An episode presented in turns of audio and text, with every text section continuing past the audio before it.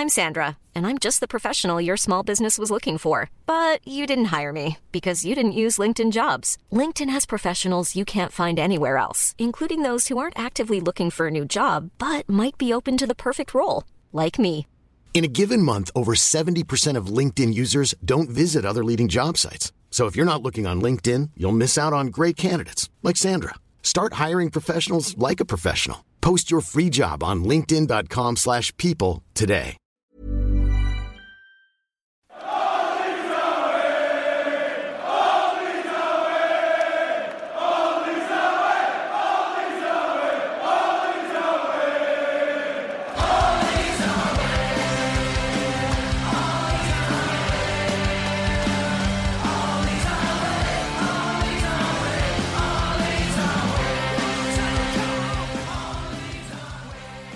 Hello, and welcome to All Stats Aren't We, a podcast in which Leeds fans cast their combined eye over goings on at Elland Road, giving scrutiny to the underlying statistics and tactical footings at work at Leeds United. I'm Tom Alderson, the Kalvin and Gnonto hug of the podcast. Aw, isn't that cute? And I'm joined today by the Archie Gray first pro, pro contract of the podcast, Martin Riley. Aw, isn't that cute? And finally, I'm joined by the Elland Road bomb scare of the podcast. Is he 42? Is he 20? Is he Diego Llorente? It's Dan Holdsworth. Dan, how are you? Not too bad, mate, and and, and I'm more than 42 as well. I shouldn't admit, but yeah, great to be back on my uh, second podcast. At least you're not Diego Llorente. No, that's Could true. be worse. No, I'm more reliable. yeah, yeah, definitely. Well, you've turned up twice and not got injured, so that's definitely bet. Not conceded the goal yet either. Uh, Martin, how are you doing?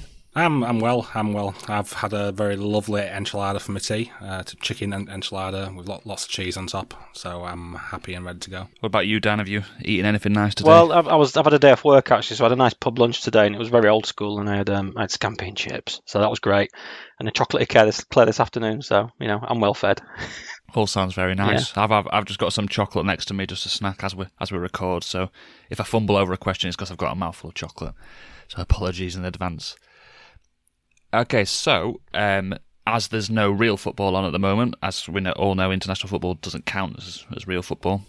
Um, we thought we'd just fill the first half of the podcast with a Q&A, so we've put out um, a couple of tweets out in the last week, and we've also asked for uh, questions from the Discord, and um, just to sort of hit hit all the questions that you guys have got about, about Leeds at the moment. Uh, so we'll get get straight into it. So this question's from Joe on Twitter. Is there a place for Rutter in Gracia's system, or has Orta blown 30 million? Um, Martin, I'll come to you on first on this because I think you had quite a lot you wanted to say. Uh, yeah, um, yeah. Well, on Rutter, um, obviously, I, I did um, an article on him, and I've probably watched more of him than most of the guys on um, All Stats that way. So yeah, I've, I'm quite familiar with his game, and I, I don't think at the moment he's really shown what he's able able to do. Um, I think that he is still probably getting to grips with the difference in physicality. Um, that I know, obviously, the German league isn't exactly not non physical, but I think it's a different sort of physicality in, in, in the English league, so it does take some adapting. Um, and I, I wouldn't say we have blown 30 million uh, by any stretch of the word. However, I would say that maybe he was the wrong striker for us to go for at this moment in time because we when when we signed him, we kind of needed someone who was going to slot in straight away and who would be able to make an impact. And I think that wasn't going to happen with him immediately. I think that he was always going to take some time to get used to things, and we could maybe have gone for um, someone else who may have been able to adapt better. Someone like uh, Gyökeres, if I'm saying his name right, I'm probably but- butchering it. Um, but yeah, uh, he would probably have adapted a little bit faster than what he will be able to. But I do think in the future he will be be able to come good for us very very well. Um, I think he's got all, a lot of tools at his disposal, which when he develops a bit more and refines some things in his game, I do think that he could be, be very good for us, especially if he's playing alongside another striker up front. That's where he's best suited, is to playing in the front two. That's where he's played for all of his football, is um, either on the left or the right of the front two. So I do think that if we can get some, that out of him more often, if we can see him alongside either, either Bamford or Rodrigo, I do think that in the future we could see a very good player in there. But for this season, yeah, it's he, we may not see too much of an impact from him. So, so, so people will always say because we've spent this much money on him that we should expect an immediate impact. But that I don't think that's the way I, I saw it, even though some people have expected it. I'm not sure. What you think on this one, Dan? Well, I think the, the specific question around does he suit Gracia's system over others? I think well, Grassia tends to play like a, 4-4-2, doesn't he, or a 4-2-3-1. So I think there is space for a forward like Rutter in that kind of system, be that at the second striker or the 10, or perhaps even on the right hand side, um, coming in narrow. Um, but yeah, basically, I agree with you, Martin. I think it's it wasn't the play we needed now, but he looks to be a you know a talented, high ceiling player. Um, there are some elements of his game I do really like, and I think he's, he, he looks to be a fun player. He's a player I'm looking forward to see develop. Um, but yeah, we, we should have just bought Gyökeres. Absolutely, would have been you know would have, would have been able to share the minutes with Bamford and you know play that kind of traditional number nine role, which is what we really needed. Um, I mean, one thing I'm kind of curious about, and I can't make my mind up, is you know, does do we see Rutter be becoming the number nine long term? You know, do we think he has the attributes to, to, to finally become that player in time? I'm not convinced completely, but you know, he does have athleticism. You know, he's quite a big guy, and his touch is quite good. Um, I just don't know if he if he if he if he has the kind of movement and kind of wherewithal to go to work against the centre backs that, that we would need to be number nine. But you know, that's that's a question back to you, Martin. Really, how do you feel? Yeah, well, in uh, he hasn't really played. I, I assume when you say as number nine, as a, a, lone yeah. striker, do you mean? Yeah, yeah. Um, I, I, do think he has got some things which he needs to improve in that respect. Um, his hold up play, especially, is something which does need improvement. I don't think he's really got used to the way to really use his body because he has got qu- quite a, a big frame, but I don't think he's really using that frame to his advantage very well he does use it to his advantage when he when he's moving with the ball. He's very good at carrying the ball, and his long strides pretty, pretty similar to the way Bamford moves the ball. I, I think uh, is it so his long strides can help him with that, and he's he can turn with the ball quite quickly as well. For someone as tall as he is, I think he's um, six two, I think something like that, six foot two, somewhere around that. So he's pretty good at moving for, for his size. Um, but yeah, I, I do think it is something that we could see in the future because he is what is he 20, 21? So he's yeah, so so he's very young still, and if you think it, that's what's the same age as Joffy, right? Or is Joffy a little bit older? around that age, I think. Yeah, I'm not certain. Yeah, yeah, yeah. yeah the, the similar ages, so I, th- I, think there's still plenty of time for him to develop and improve the things which he would need to become a lone nine. But um, we'll see how if that, that goes. Obviously, we're, we'll quite likely to have a, new manager in the summer, um, depending on how things go. So we could well see him in a lone striker or, or whatever, depending on what the new manager is up to. Yeah, I think for me, we definitely. I think there was that the Fulham Cup game and one of the games either side, we actually saw some re- real quality from Rutter, which I think was the f- the first time we'd seen that. Because I think um, a lot of fans' opinion on Rutter's tainted by his first couple of the sub appearances where he came on and just he looked sort of probably a bit lethargic, didn't sort of know where he fit, which is fair enough. Like he's joined a new club. He also hadn't played for a month because of the winter uh, winter break in Germany, and then he's joining a new club and he's got to get up to speed. So I think with time and just game time, getting used to a system, either that Gracia's or a new manager in the summer, I think I I can definitely see him coming good, and I, I don't think we'll see that 30 million as blown money, even if it was it might potentially be an overpay, but I don't think it'll look that much of an overpay, to be honest, if it doesn't end up looking like that. But um, I definitely agree with what you guys were saying about he wasn't probably the right striker for us at that time. Uh, we yeah probably needed more of a classic nine, but yeah, I think I think he'll come good, and I'm like you say, Dan, he's a he's a looks like a fun player, and I'm always up for having fun players play for Leeds.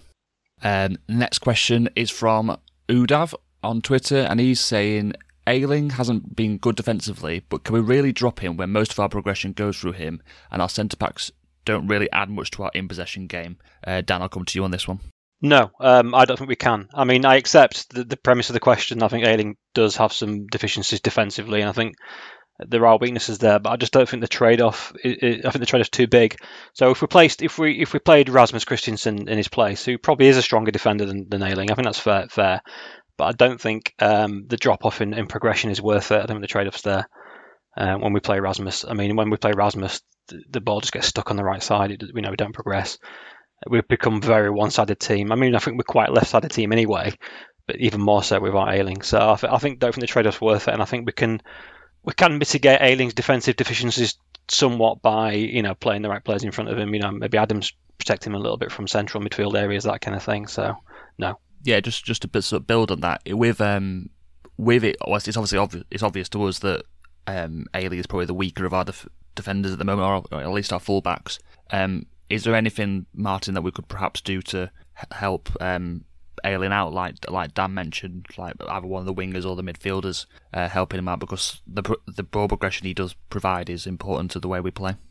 Yeah, there's definitely things we can do to help him out. Um, try to make sure he's not isolated with a, a winger, and because especially if he's up against someone with a bit of pace and a bit of trickery, he's he's, he's knocking on now. Let's face it. I know that I'm I'm I'm what five years older than Ayling, and me at 33. Uh, well, sorry, he's, no, he's 31, isn't he? Not 33. So I, actually, I'm seven years older than, than him.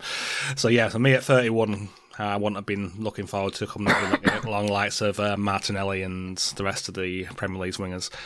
But yeah, if we can get which whoever is the um, right-sided midfielder to drop in to help him out. I, th- I do think we do, they do try to do that, but sometimes it, it, can be difficult, especially in transitional moments, to get that support to him quickly.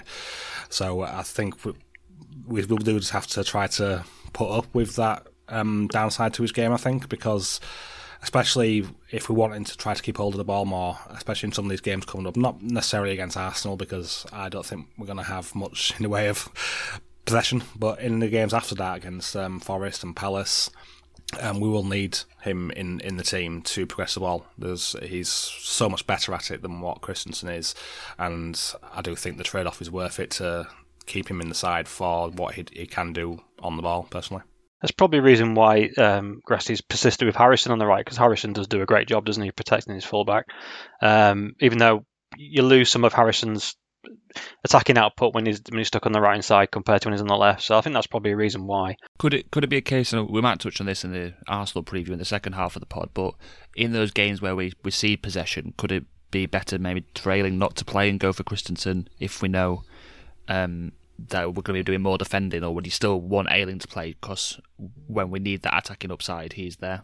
Yeah, that's a fair point actually. Um, I, I wouldn't be one hundred percent against. Um, Kristensen starting against uh, against Arsenal. To be honest, I, I wouldn't be say I won't say no. I'd be, I'd be that'd be awful. Um, because, like we said, he is a better defender, especially one v one than what Ayling is. So I wouldn't be against it. Um, but in the, those games, like I mentioned before, against um, Forest and Palace, those are games where you definitely 100% want Ayling in there over him for me. Right, so um, sticking with fullbacks then, um, I don't well, I haven't written down who asked this question, so sorry if we've not credited you here. But um, this question is: Is Junior Firpo a reliable option for us at left back going into next season? Martin, uh, I think we're too early in the Junior Firpo redemption to say for sure yet. Personally, um, yes, he has looked very good, and I've been happy with the way he's been contributing for a while now. Um, I don't think he's had a, game, a bad game since Marsch was sacked. Uh, you could call that coincidence if you like, but I don't think it is. Uh, um, but yeah, the especially wait till Saka gets hold of him. Yeah, exactly. Yeah, I'm not looking forward to that matchup. I can see a lot of tactical fouls happening in that in that half because he won't be able to keep up with him, and not many fullbacks can. In all honesty, he's going to be a nightmare for us. Uh, but yeah, Firpo, I think he, he had an, an interview. I think it was on the official Leeds pod, and he talked about um, the differences um, since well, I didn't say since Marsch left, but under Gracia, I think it was, and the fact that he said that he had more options in possession um, to pass the ball to. He mentioned specifically um, having to having a winger ahead of him rather than the winger being more central. So and he's not having to pass into crowded areas, so he's been able to do more in possession. He's been able to underlap, he's been able to overlap, and be able to see more of the uh, fullback which we wanted from Barcelona, and r- rather than the, the version that we ended up getting. Um, and it's also a less intensive system, so it means that he's been able to not not have to do as much work off the ball as what he has been done, do, doing under first of all Bielsa and then under under Marsch. I don't think it really suits the way he is physically because especially if he's if he's got if he's bust along getting forward and then having to get back, I don't think he has the stamina in his tank to be able to do that often enough, and you can see him blowing quite easily. Um, but if he continues with the way that he is currently going um, under Gracia, and I do think it is something which we should note that it is a, reliable option for us next for, for next season, and it could maybe mean that we only have to bring in a, a left back as backup rather than another first choice, a young left back. You know, most clubs have you know more than one natural left back. Um, just saying, Victor Orta, it's it is allowed for a club to have two, nay, three left backs in your team, um, two at f- first team level, and maybe one in the uh, under 21s. Because do we have a, a natural? there's there's one back? in the club. There's one in the one. club, not not just in the tw- in the first team. There's one in the club in total. Yeah, yeah, that is something which needs to be addressed. Does he have a, an allergy against left backs, Victor Orta? Does, does he, he sees them and he just gets a rash, or can he only have two one one around him at all times? I don't know. what do you think on this one, Dan? Well, I mean, to be fair, on the left back point, you held that Rotherham is playing left back at the moment. I think he's he's pretty much uh, starting week in week out left back. So you know maybe there is a, another option there. Um, but on on the Firpo point, um, I think it's manager dependent. So if if Gracia is the manager next year, then yeah, I think Firpo's fine in that kind of more um, conservative type system that Gracia plays, where he's got protection and cover around him. Um, I think Firpo is doing well. I think he's probably fit as well, which is part of that as well. Um, if we end up with a manager next year who is perhaps more transition heavy, more press heavy, you know, looking to be more aggressive again, then I would perhaps want the club to go out and buy a, a fullback that can handle that. Yeah, I'd agree with that. It's like the Marsch systems and to a lesser extent, but st- still Bielsa system just didn't play, didn't suit Bielsa, um, didn't suit Firpo at all. But yeah, when we're sort of more set up more sound defensively, you can see that upside there. Um, but yeah, I would definitely want to get another younger left back in for when Firpo inevitably gets injured. But us, he which do, he will, yeah. yeah. and just or someone that can maybe maybe slightly different profile, just so we, in case we we would change system perhaps. But yeah, um, I, I, am quite enjoying the Firpo redemption arc. To be honest, um, it was a bit of a surreal experience at the Southampton game when the everyone was chanting his name. I was like, I, I think I was, I've, I've woken up here from, or I'm, I'm in a dream. Bit of an odd one, but I think he's a talented footballer. Yeah, obviously on the ball. There's a, there's a talented football there. He's, you know, he, when he combines with, with his winger and, and gets around the outside, his, some of his some of his low drill crosses are quite good, aren't they? Across the box, you know, he, he combines quite well. He carries the ball quite well. He's quite a big guy, isn't he? So he can he can he can you know, he can hold players off. So he does have some upside, but yeah, it's just his recovery pace and his ability to get back into shape defensively is just is, is, is a big weakness. So yeah, it's all about the setup, isn't it? Really. Okay, so this this next question um, was actually I think it was raised by someone in our group chat, wasn't it? Um, I'm trying to remember. It was Tom, Tom Tom Wilson, I think. Tom Wilson, yeah. Um, so he just asked, what profile do you feel we are missing most in our central midfielders? Uh, who wants to go on this one? Well, I, have got a thought, and this is just, I don't know if this is just a response to the Wolves game, but I was like, that game was crying out for Adam Forshaw, I thought. Yep, you know, yep. yeah, I'm not necessarily think, um, I don't know if that's the right profile going forward. But I just think someone that could. So we've got Roca, who's a good passer of the ball, but he's quite a, quite an aggressive vertical passer, isn't he? And he doesn't necessarily look just to play square, play retain possession. He doesn't pass and move the way Forshaw does, and you know. So I just think someone of, of more of a horizontal uh, player like Forshaw, who could who could retain things, could help us in quite a big way in the run in. Um, so you know, is is there a is there a Forshaw regen out there somewhere? That's that's perhaps what I'd look for. yeah, I'd, I'd, agree with that. I was when I was watching the Wolves game with my brother, and I was like, "Is Forshaw on the bench? Can we get him on just to just someone to like find space, press resistant, pass the ball off, and keep it moving, and just take the sting out yep. of the game?" That's just exactly what we needed at that that time. I thought, and if we, especially if if Gracia, well, if Gracia stays, then it would definitely need someone of that profile because none of our midfielders really suit. I think what Gracia wants to go for. Um, but I think under another manager, it's just nice to have that option as well. Um, what about you, Martin? Do you, do you agree, or you, is there another profile you'd like to see? Uh, Forshaw regen um, would be good. I would like to see us uh, try to get a profile similar to that. Um, maybe someone who is able to, to carry the ball and manoeuvre the way out of um, pressing situations and turn it into a positive rather than um, just passing the ball away all the time. That's what I'd like. Someone, I know the closest profile we've got to that is uh, Darko Gyabi, and I don't think he's see, he's seen as being ready to be near, near the first team because recently he's not even been making the bench. Right, um, is Archie Gray got on the bench over him against Wolves, so uh, it doesn't seem like for whatever reason um, he's close to being near the first team level.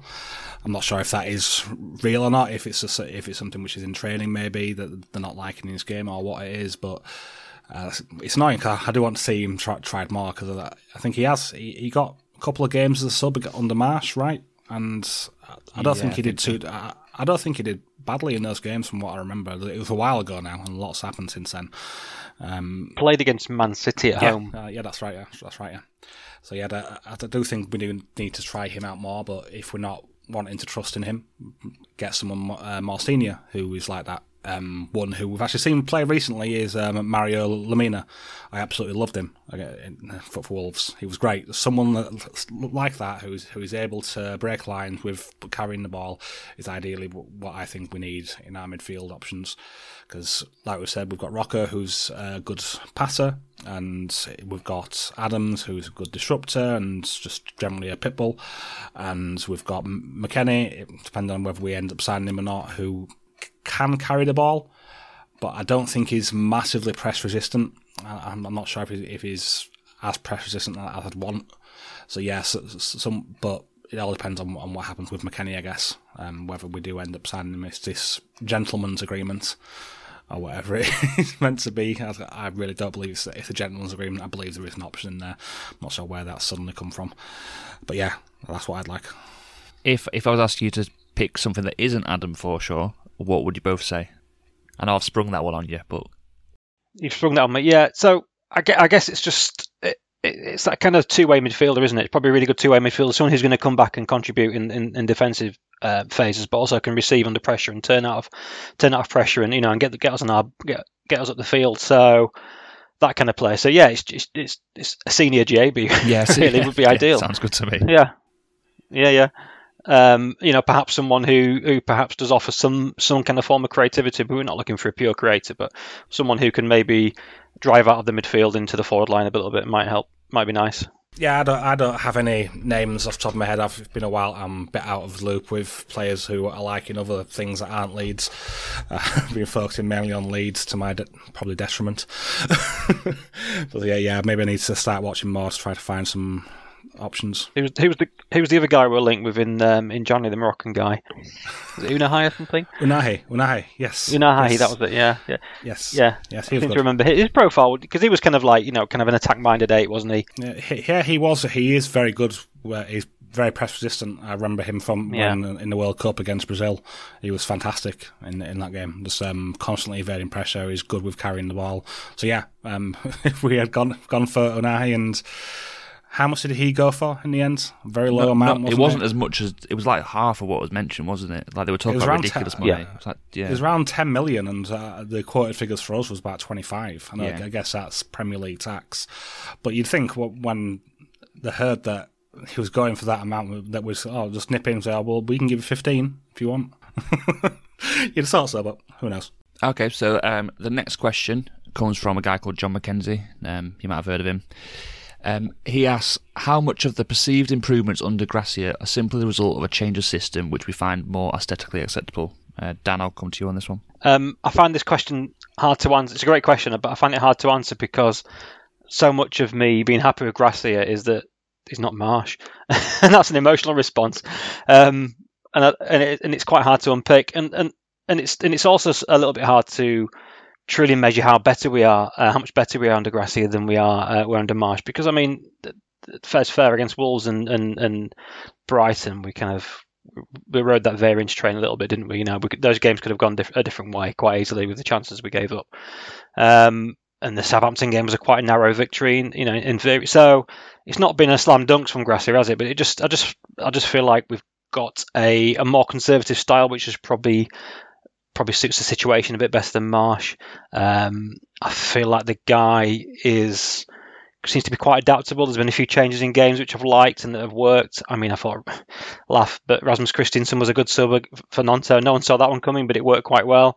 Um, I think the attacking changes he made against Brighton late in the game got us back in that game and probably got us the equaliser or you know got us in a situation where we're back in the game. So I think the guy's quite adaptable. I think the conservative style is good. Uh, I'm not totally sold on him now, and you know anything's better than Marsch. Yeah, is is it Martin? Is it the case that the results have been better, and there seemed to be a perceived idea of control watching the games, um, or is the is the is well are there other is that is that the reason why we're all a bit more favourable to Gracia than we were under Marsch? Well, see, for me, the change in aesthetics itself does definitely come into play. Um, but I personally wouldn't say that the football we've been playing is my ideal aesthetic. Um, it's a little closer to it, but it's still too transitional for my liking. But it has been effective, and whether variances cause it or not, it is getting results. Um, we've we've seen specific changes made to address opponents, like Dan mentioned, that we saw at Brighton, and that's not something we really saw of much under Marsch. There were a few minor tweaks here and there where we'd shift to uh, a, a, little bit of a mid block rather than a full high press against better opponents. Um, but that's a pretty standard thing for me. Whereas what, what we saw against Brighton was not only a change in the aggressiveness of, of our press and the style of press, it was also changing where players were stood in the press. So it was a, quite a bit of a change to what we'd normally see, and it was very, very passive in comparison to what we normally see. So that was specifically responding to an opposition threat. So those are the sort of improvements which I'm seeing under Gracia and liking more than the, the actual aesthetic of the games that we've been seeing. Um, and although it is a small sample, it's a good thing to see so far. And we also don't have any huge glaring weaknesses when it, when it comes to defending, which we had on Marsch, um, which have been addressed quite quickly. And we ha- have we conceded one of, one of those classic Marsch goals since Gracia's come in, where we a, full, a full back or a winger's been in acres of space. Nope, I didn't. I didn't think so. No. Uh, so yeah. So to answer the questions, no, I, I, don't feel the perceived improvements are because I find the football more pleasing aesthetically because it's not the best football that we've that we've seen. Obviously, obviously the aesthetic I love most was Bielsa ball. so, so, something like that or a less intense version of that would be my ideal aesthetic. Yeah, it's it's been the change out of possession really, hasn't it? That has probably all calmed us down a bit. Like instead of the frantic press around, we're just trying to get the ball back. It's get back into your shape. Don't sort of don't make it easy to create big chances because the the in possession stuff has been a bit meh, really. Um, probably outside of like that first goal against Wolves, where there was actually like a nice bit of play by Gnonto, nice cross cross back to Harrison. I think like like the the Chelsea game comes to mind for um, some reason. Like I thought we were a bit meh in that one, and I know it was first game Southampton, but we was a lot of, and I know they were sitting deep. It was a lot of sort of circling it around the back. Um, I think the in possession will improve. This it's generally easier. Well, I'm saying this with no coaching experience, but I think it's probably easier to implement a, an improved out of possession structure than a in possession structure quickly when you've come to a club in the middle of a season. Um, but yeah, I would agree with you guys. It's, it's not what I want aesthetically for me. I just think the the less chaotic nature of the game is um, where I think I've seen the improvements, and I just the fact that we're not going to concede goals really easily, it just makes it um, more palatable for me with Gracia compared to Marsch. Cool. So um, we're gonna touch on managers now. Now I will caveat this and say we're not going to do a deep dive into like which managers are going to come in um, and look into that in much detail. Just more of a broader discussion because I'm sure if Gracia leaves, we will beat that drum to death in the summer. Um, so next question then: If Gracia isn't with us next season, what style of football would you guys like to see us play? Um, personally, um, I would like to see something which, uh, something which is pretty pressy in the right circumstances. Something which is a, someone who is adaptable and doesn't always have the same game plan for every opponent. I know it was something which was charming under Bielsa, but I think most of us saw that uh, under certain games we had to try to adapt things, and I love that dog- dogmatism in him. But I don't want another dogmatic manager. I want someone who is a bit more flexible and who is maybe willing to adapt. Um, but someone who does want to keep hold of the ball more someone who has good in possession ideas, who is able to implement a structure which will help us to not crumble under pressure. Um, that is the sort of thing I want from, from deeper areas and going forward. Continue using the width that we've seen on, on under Gracia. That's what I love to see as well is is playing with width. That's maybe one of the aesthetics that I have enjoyed on under Gracia, maybe. Um, but yeah, so if we do, not have Gracia with us next season, um, I think that I'll, uh, actually we don't want to go too much into into the managers, but of the ones that we have um, been linked to, I think my preference probably would be Arne Slot personally. I think that's more closer to what, what I've seen of, him anyway. I haven't watched enough of him yet to, to say for sure, but he does seem like the sort of manager that I'd like. About you, Dan? Yeah, similar answer to um, Martin. Really, um, I would use the same name slot. I think of the of the of the names that were linked, he's the one that I feel, without knowing tons about the guy, I've, been, I've seen a little bit of his Feyenoord team. Um, would be closer to an ideal style, you know, fairly aggressive, but without being, uh, you know, totally in your face like Marsch and to an extent Bielsa's football was. Um, quite possession heavy, so I think his teams, you know, look look to maintain and recycle the ball and, and keep the ball and, and try and, you know, make make opportunities through possession, through you know, through steady possession, which I think would be nice to see. Um, so yeah, that would be my ideal. I mean, the actual ideal is probably De Zerbi, but we missed the boat there. So, so so you know the options that are, that are left, yeah, Slot, someone like Slot. Yeah, sounds sounds good to me. Um, I'll I'll move on to the. I'll just do one more question now because I'm just looking at the time. We're about half an hour in already. Um, so I'll the last question I'll go for is: as it seems like we will be we will be likely to make a big sale each year. Who do you guys think that that should be the sacrificial lamb this year, Dan? I'm trying to work out who would go for a big fee at the moment, and and right now, um, I think the biggest fee we're going to generate would be from Gnonto, and but I think is is a player that we should keep hold of for some time because that big fee could be even bigger. I'd be confident it would be even bigger in a year or two years down the line. So I'd like the club to hold the nerve on Gnonto, and I, and I feel similar about Meslier as well. I feel like he's potentially quite a big sale down the line, but I think he's he's going through a bit of a bit of an up and down season to be fair, but I still I still believe he's going to you know he's going to finish up a top goalkeeper. So I think on those two, um, I'd, I'd, rather we just stick at the moment and, and, and take a, a longer term view. So I don't know if there's anybody else that would generate a massive massive fee. Um, so I wonder if we might see, or I would like to see potentially. You know the likes of maybe Rodrigo and Harrison and maybe Tyler Adams or someone. You know, not all of them, but one or two of those go. If if that means that we can, you know, to, to, to, fund a rebuild rather than one big sale. That that would be the way I would go. And there's also the guys like Dan James. I don't know what we'd get for him, but and Tyler Roberts and those guys. You know, if, if we can raise money from those. So ideally, I think I'd rather see a few go of these kind of second order players rather than, than one big sale. Yeah, with with someone like Rodrigo. At the age he's at, and after he's had a pretty positive season, it, it might like a smart club would probably sell them, sell him in the summer. Um, yeah, and the same with Tyler Adams. I think he's, I think he's regarded quite positively um, for the work he's done this year. But if you're looking to move to a more in, like possession style of football, then maybe he doesn't suit that, and you actually his highest sell-on fee might be now. So yeah, I can see both of those. Um, what about you, Martin? Who who do you think? Well, I think the most likely one to be sold is maybe Harrison, um, because we've seen interest in him in January. Um, so and we don't know how he himself feels uh, that he was shipped out and then changed changed the mind last minute if that is what happened. So we, we don't know how he's feeling if he wants to make a move. He's been with us for a while now as well, so you never know. He he might want to try new pastures. Um, personally, though, I, I, don't want it to be Harrison. I think he's very tactically fle- flexible and he seems to pick up new ideas quite quickly. Um, he did it at least in the early, early days with under Marsch last season. I think he was one of the few one of the ones who was picking up what Marsch wanted quite quickly, even though he's a player who I didn't think was going to because he always excelled in wide areas, but he was quite effective towards the end of um, last season. He hasn't, he didn't show it as much this season, but maybe that's because Marsch got his ideas implemented properly. um, but but personally, I would like to see us move on Rodrigo if he continues on his with his goal scoring form the way he has been and significantly overperforms his expected goals constantly.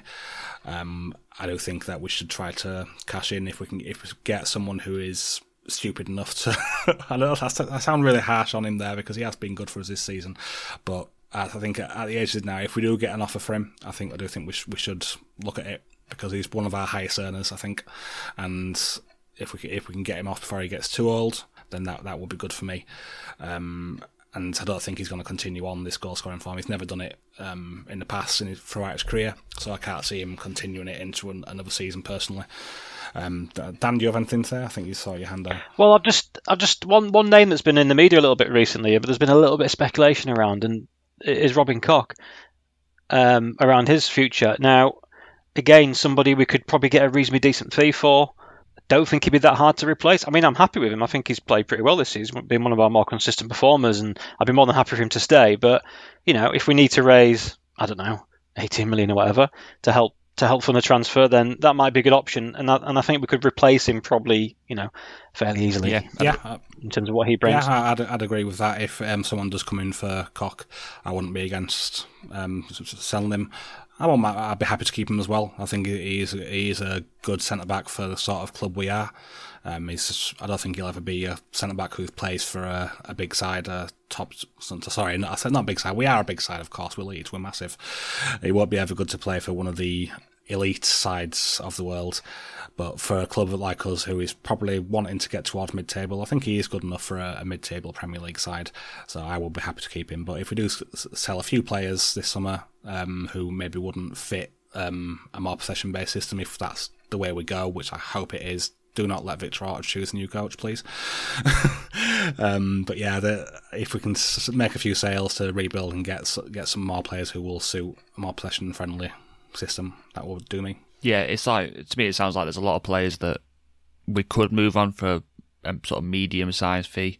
Um, but I think a lot of it will depend on the manager, won't it? Who was there next year and who who would suit his style? Because yeah, there's I wouldn't mind selling a f- two or three players for like medium fees to get players better suited to a hopefully more possession based manager. I will just add that I I have got a nagging bit in my mind that I think it might be a good time to move Meslier on, but I think that's going to bite me in the ass as well. That comment. So, and Darren's probably banging on my door now, so I'll I'll leave that there, and we can um, we'll finish. I'm Sandra, and I'm just the professional your small business was looking for, but you didn't hire me because you didn't use LinkedIn Jobs. LinkedIn has professionals you can't find anywhere else, including those who aren't actively looking for a new job but might be open to the perfect role, like me. In a given month, over 70% of LinkedIn users don't visit other leading job sites. So if you're not looking on LinkedIn, you'll miss out on great candidates like Sandra. Start hiring professionals like a professional. Post your free job on linkedin.com/people today.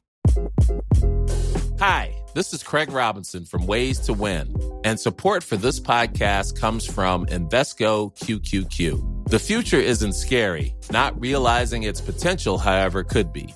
Just like on the recruiting trail, I've seen potential come in many forms as a coach. Learn more at Invesco.com slash QQQ. Let's rethink possibility. Invesco Distributors, Inc.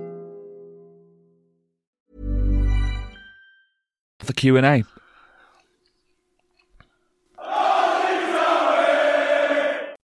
In that case, we'll now move on to the Arsenal preview for the, the match on Saturday. So, um, does one of you guys want to start by giving us a bit of information on how Arsenal play under Arteta? They generally line up in a listed as a four-three-three. You might sometimes see them as a, listed as a four-two-three-one, which which kind of represents the defensive shape more than their attacking shape or more than in possession shape. They tend to play quite they're quite an aggressive team. They're quite pressy. Uh, they go after the opposition. They are very much possession heavy at the moment they're, they've, got quite a settled team. So I think the, the back lines like to be Ramsdale, White, Saliba, Gabriel, Zinchenko. I think that's going to be the back four. Uh, your midfield will be Odegaard, Partey, Xhaka, um, Saka, Jesus, and Martinelli, or perhaps Trossard in the front line. So those, that, that's the kind of team I'd expect to see play.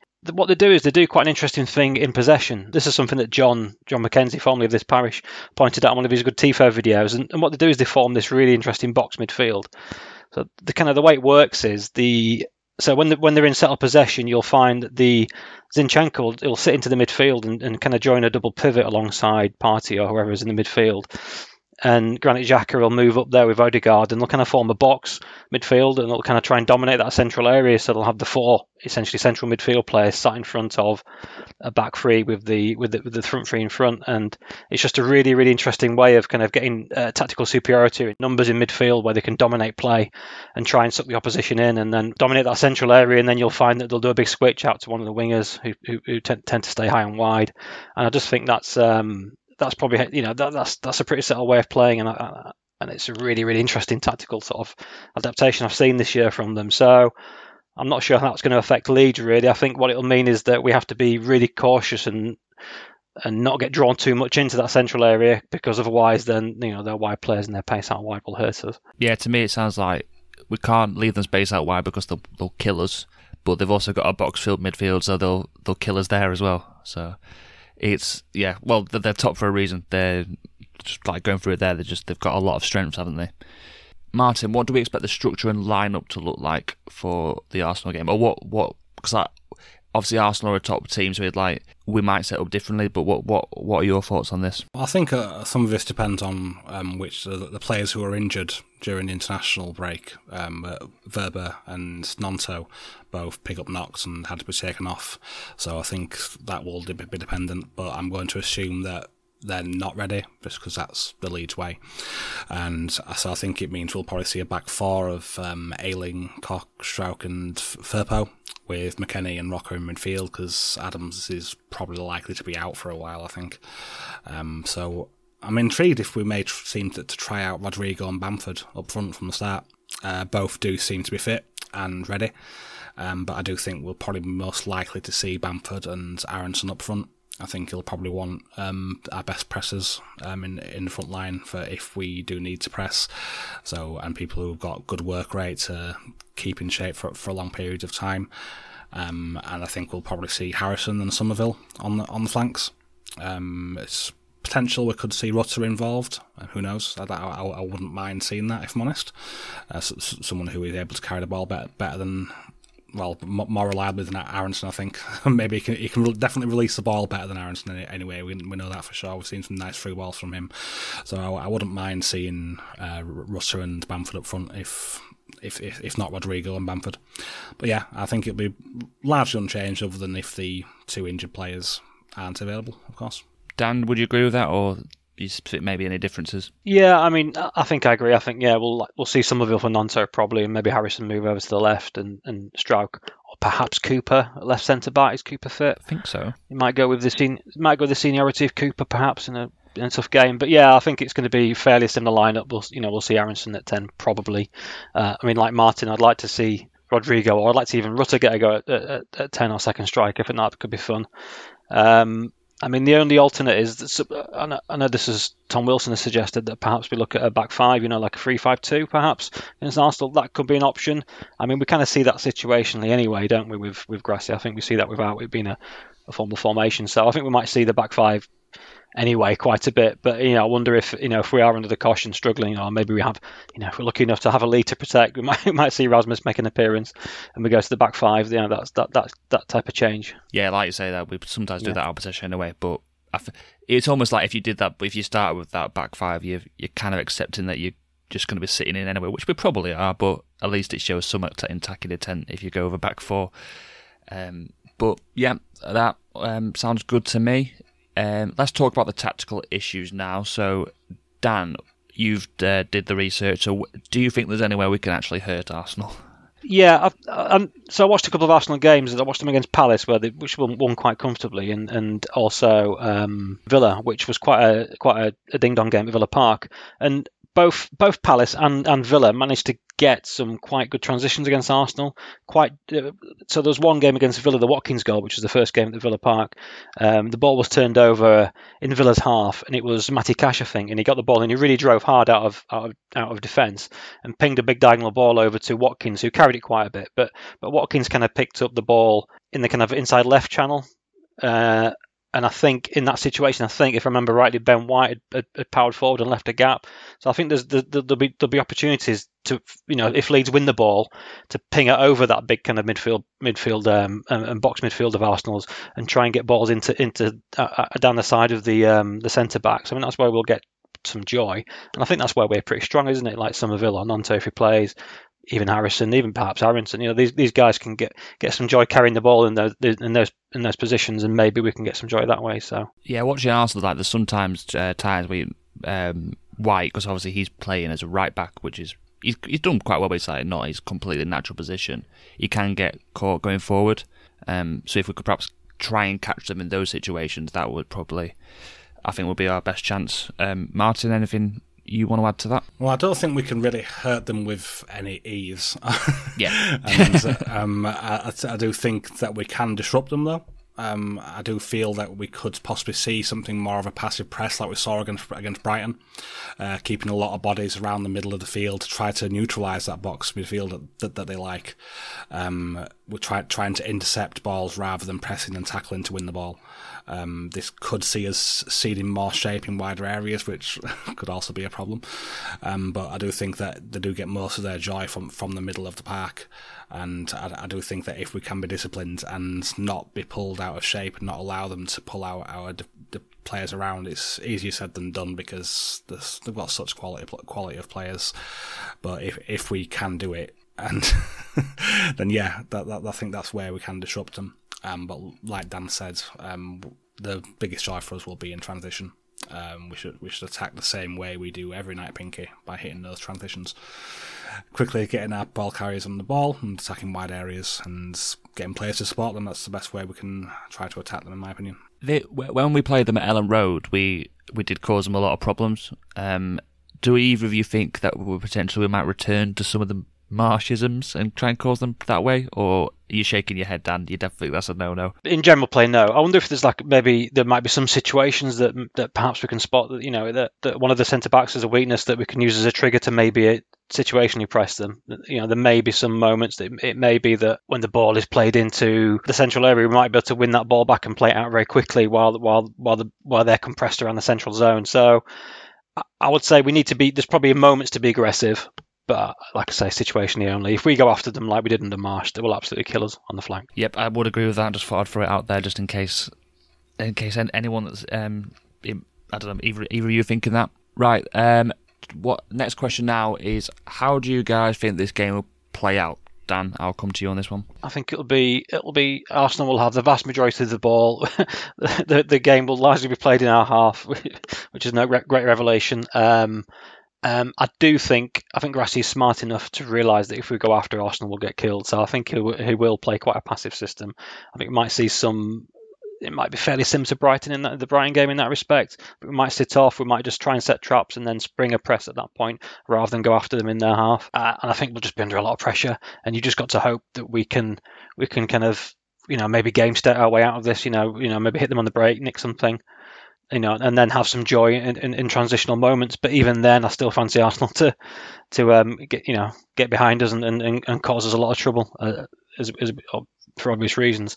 Um, I do think we will we'll cause them trouble though. I think in, in transitional moment, I think we can hurt them. I think they, although they do leave a good number of players back and their rest defence is fairly well set up, I think individually the, some of their defensive players can be got at in one-on-one situations. You know, I wouldn't be totally shocked to see us score a goal in this game. I don't think it'll be a, a whitewash. Martin, what about you? Yeah, I'd, I'd say it's very similar to what Dan said there. Um, they will have the majority of the possession.